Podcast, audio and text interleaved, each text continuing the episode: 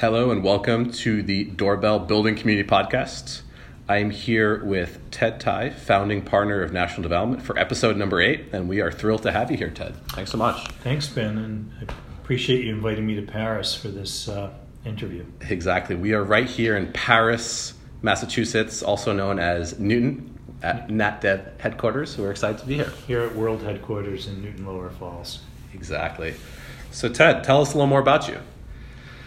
Uh, you probably will immediately lose listeners because uh, it's a fairly boring story. But uh, uh, I grew up in the area, grew up in Haverhill, and um, went to Tufts University, went to Harvard Business School, and started um, national development uh, back in the mid 80s with um, Tom Alperin, one of my classmates from Harvard. And we've uh, been joined by some other partners and lots of other people. We started out at about five people, and we're roughly 200 people right now.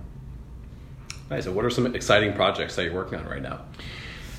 We've, we're, we're doing a lot in the area. It's been a pretty robust real estate market, and you know one of the nice things that we've done over the years is that we have a real diversity in our product. So we are involved in multifamily, we're involved in senior housing, we're involved in retail, we're involved in um, office and um, in industrial as well. So we kind of run in hotel.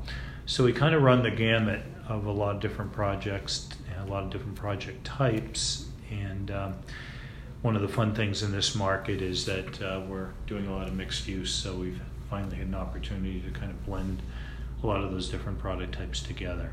So just a couple of projects we're working on. We've been continuing to work on our ink block project in the South End. Um, we've just opened in Cleveland Circle a project called The Circle, uh, which is a hotel and a luxury senior housing community. Uh, in Burlington, Massachusetts, we continue on the District Burlington, uh, very large office community. Uh, spent my morning today up at uh, Meadowwalk in Sudbury, which is a, another mixed use project with um, retail anchored by Whole Foods and uh, residential and senior housing. Uh, and I could go on. We have we really have a very very full plate right now. Yeah, I think we, we see a lot of that uh, here at Doorbell, obviously working with entire multifamily portfolio, Ink Block, Market Street, Station Landing, the list goes on. And we've seen the Whole Foods anchored uh, communities to a lot of the communities right down the street, right here in Newton with Woodland. So we get to see a lot of them on our daily commutes, which is exciting. Exciting for me too. um, you know, having done this for 30 plus years, um, we've been very proud of what we've done, and it's uh, it's actually nice to ride around the community and be able to see projects that we've that our company's done. You know, in virtually every community in eastern Massachusetts. So, so let's take a step back and kind of talk a little about that 30 years of experience and kind of looking forward with that. So, what are some exciting changes that you're seeing in the real estate space or specifically in the multifamily space that are kind of top of mind for you? Well, real estate changes all the time. You know, some of the fundamentals of real estate may always be the same. Um, the way we acquire, the way we develop, the way we market um, have all changed dramatically. I think the you know the digital era has hit us right between the eyes, and uh, and if we uh, if we don't keep up with technology, um, you're you're just not going to succeed in this marketplace. Um, so, you know, Doorbell is a great example of it. Working with you guys, but um, we've we've really tried. The name of the game in our business is we create communities, and we do it for good reasons. There's some great altruistic reasons that you you like to uh, yeah. you know have uh, happy communities. But the reason you have happy communities is because you don't like turnover. Absolutely. And um, the you want your occupancy rates as high as can be and every time you turn over an apartment there's a cost to it. So by uh, on the multifamily front building these communities where people almost feel like they're part of a club that they never want to leave um, that's a, that that's a big part of creating some special you know places on the multifamily front. Absolutely, I think that was one of the things that we were thrilled to hear and to, to kind of partner with National Development on is, is really building those communities, further working with on-site teams, the team here in Newton, and just really kind of bringing that to the next level. And I think that's what we're extremely passionate about as a company. Yeah. You know, and, and I when I go back and I do I do look at history a lot, and I think when you develop in Boston, you you always have a great sense of the history of the area, and um, I, I look at what we're doing today as really going back, going way Yep. back to traditional communities Absolutely. and reinventing them in a in a new sort of way. And it may be in some ways that technology is the thing that ties people together, but you know, people want that generally want that kind of small town environment that they could that we had historically, and you know that means bringing doorbells together. It means making it easy for you to have a dog in the building. Yeah. It means having great walkable or accessible amenities. Um, today, it means really paying attention to fitness, um, which is a big thing that people want, or recognizing the way people's lifestyles have changed. So, the fact that I can go from my apartment and without going outside, I can go into Whole Foods and Whole Foods will give me a prepared meal. Um, that's the way that people want to live. And I get approached all the time by people saying, you know, I just like like it's something unusual. I have this really busy lifestyle, Right. and that doesn't involve me coming home and cooking gourmet meals every Right. night. Um, so I'd like some place where I have a built-in social life, where I can Yeah. eat, where I can socialize, where I can actually have my essential services done. Um, and that's in the multifamily sector. uh, You know, more and more what we try to provide, differently in different places. A Yes. little different in the city than in the suburbs. Absolutely, and I think it, it's interesting. One of the big assumptions that we had, you know, three years ago when starting Doorbell was, you know, communities where you know folks are busy would be less robust communities, and we're actually seeing the exact opposite, right? Yeah. When somebody is a very busy, you know, medical resident working in, you know, a hospital, when somebody is a consultant or an investment banker or technologist, you name it, and doesn't have that opportunity to go out and seek his or her own community, mm-hmm. bringing it directly to his or her lobby, to her resident lounge, to his rooftop deck is is just so important and so impactful. It is, and you know there there is really an excitement in living in the city. I mean, Yeah. I, I moved uh, I moved from the suburbs to the city four years ago. Yes. Um, you know, and I think if you get you, you have to walk the walk, and uh, Yeah. and but it's it's exciting to be in the city. Absolutely. I, I, I have to. It's an experience. Well, uh, yeah, and I and, and to build good communities, I have to experience it. I have to be on the T and understand what it's like to get around the city. Yeah. And, you know, I think transportation has played a big role in that in Boston. Absolutely. Um, that is one of the reasons.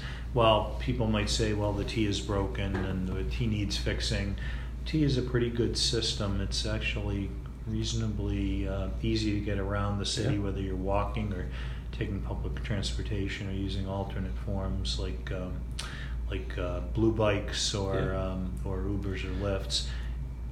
But that is a lot of the reason that people do move here. That uh, you know, if you, as I drive west uh, from the city um, most mornings, I look and see the cars backing up on the Mass Pike. It's not fun. Um, I'm glad I'm not spending two hours of my day doing that. Absolutely. I think it's becoming increasingly a more important amenity, just proximity. And we are moving our offices here at Doorbell to, to downtown crossing because we will be at the nexus of the green line, the orange line, the red line, the commuter rail. I mean, you name it, blue bikes. I mean, it's it's just so important nowadays to be able to access. And it's interesting because that was not an assumption that was made, you know, 10, 15 years ago when technologies like teleconferencing and Skype and GoToMeeting and you name it, the mm-hmm. phone. Mm-hmm. And it's interesting. If anything, those technologies have increased the premium to proximity and the serendipity of kind of face-to-face interaction. I think that's something very human. It's something that we Yeah, it is. really I'd, I'd always rather have that in-person meeting, but um, I'll use uh, GoToMeeting or Zoom or one of those Yeah. platforms uh,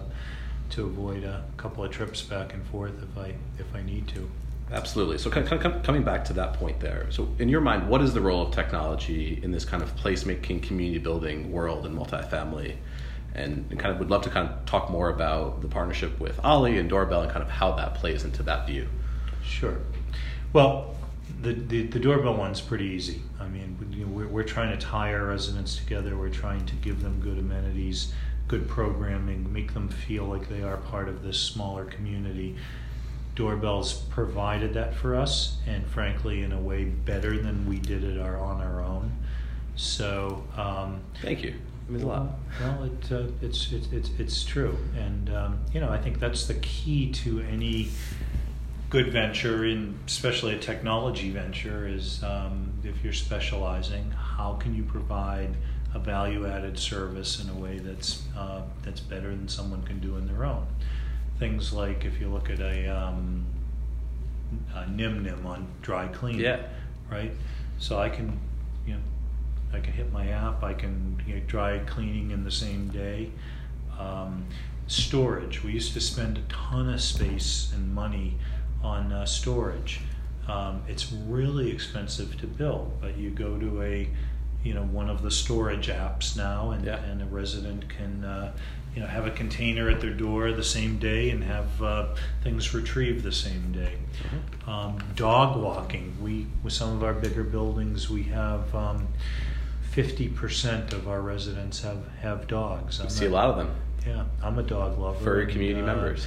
and you know, but people's lifestyle has changed so much, and they, they at the same time they want to have a dog. So how do they do that? Yeah. They have service, and the service is available. It's it's it's easily or it can easily be ordered. It, Yeah. it can be take your tracked. Android out or take your iPhone out. Yeah, I mean some of the newer some of the newer ones. Um, you're putting a GPS on the dog's collar, and I can follow where my dog is being walked.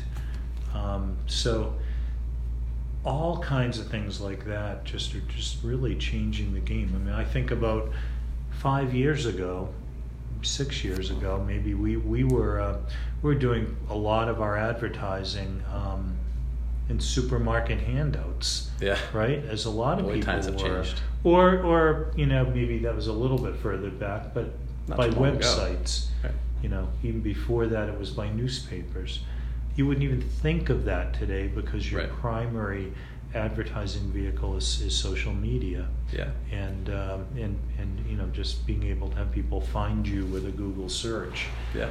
So it's uh, it, it is really completely a game changer, and uh, um, I think those companies that have not been willing to take that leap um, or stay current are getting left behind. Yeah. I mean, it's Really really getting left behind. this power of disruption is, is, is definitely a very Yeah. positive force, I think, in the real estate world where folks are being forced to really provide an exceptional service to residents. And I would argue that, you know, the, the example you made about the supermarkets, if anything, has, you know, the role of technology and websites and kind of the digital world, digital community has increased the returns to building that positive brand, that positive building association, that positive kind of ambassadorship among your residents where you know, Ink Block, Station Landing, Woodland, etc., are you know, known entities and known brands in the city, and people gravitate towards that.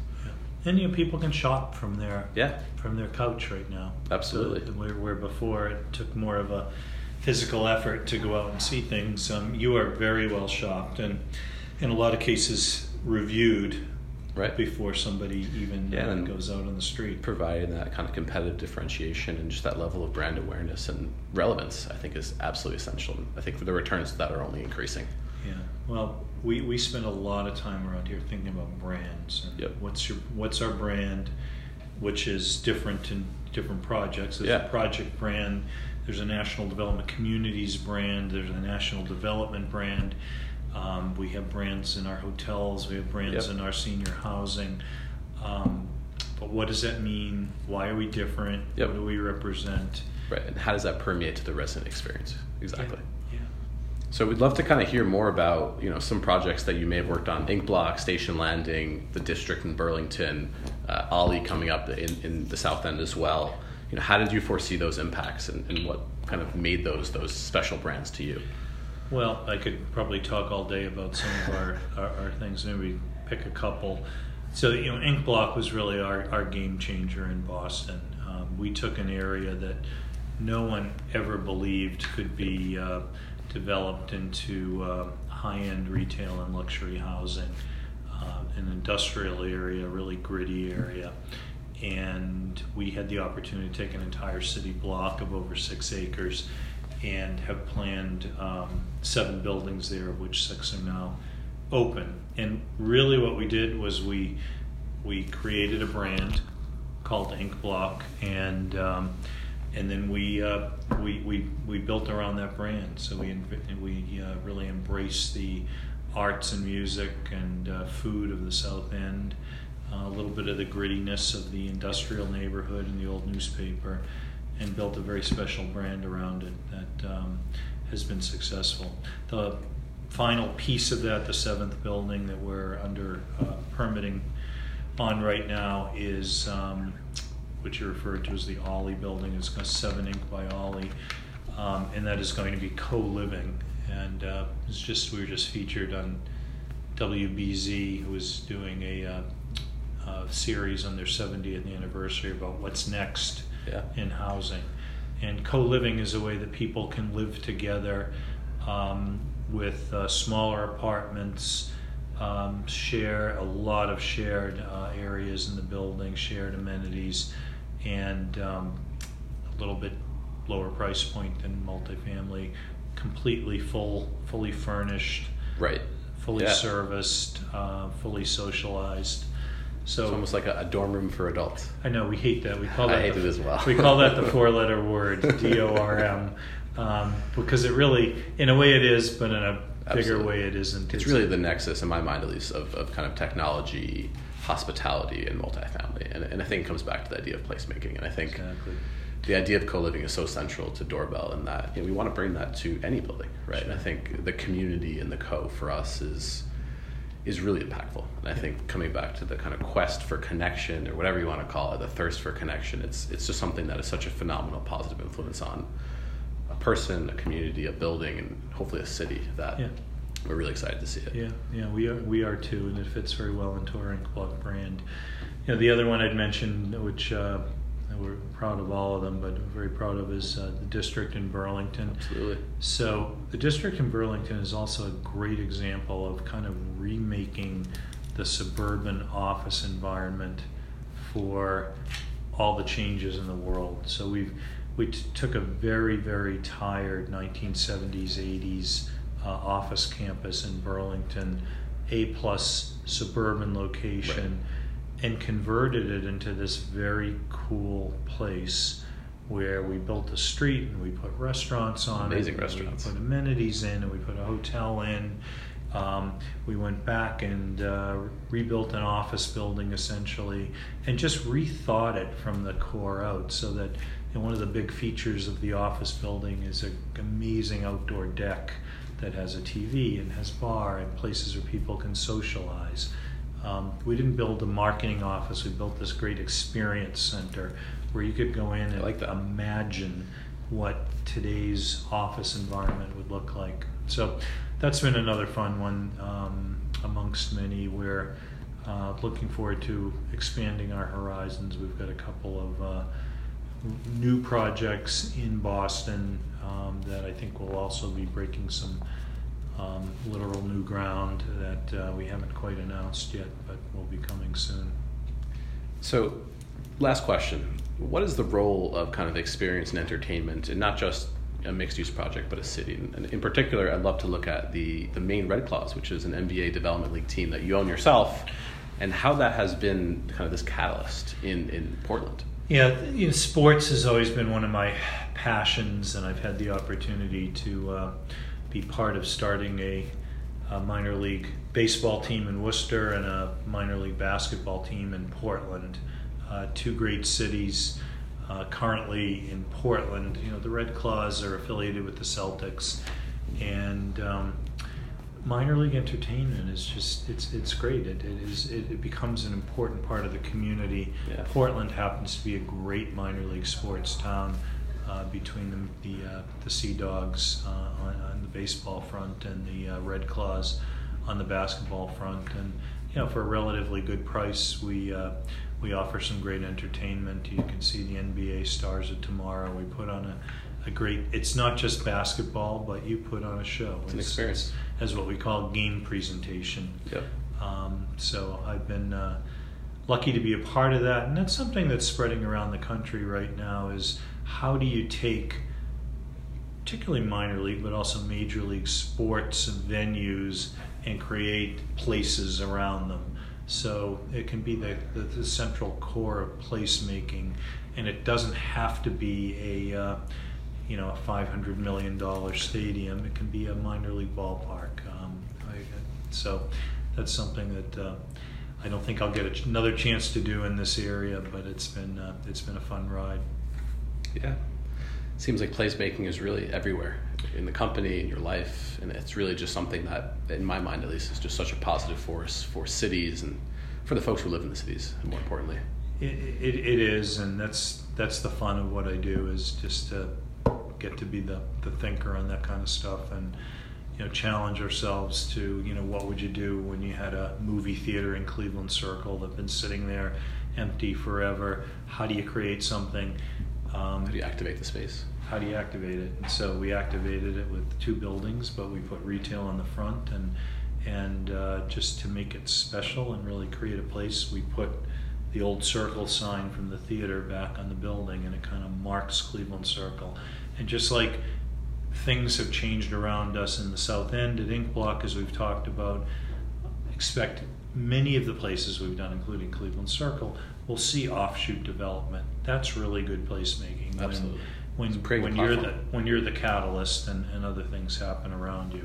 Absolutely. Ted, thank you so much for taking the time, and, and we're excited to be continuing our partnership. And if you want to learn more about national development and national development communities, you can check out ndcommunities.com. If you want to learn more about the communities within national development, you can also check out the Doorbell website where you learn about these phenomenal places to live. And you can even follow me on Twitter at uh, TieGuy44. Exactly. He has the best Celtics commentary in town. Thanks so much, Ted. Thanks, man.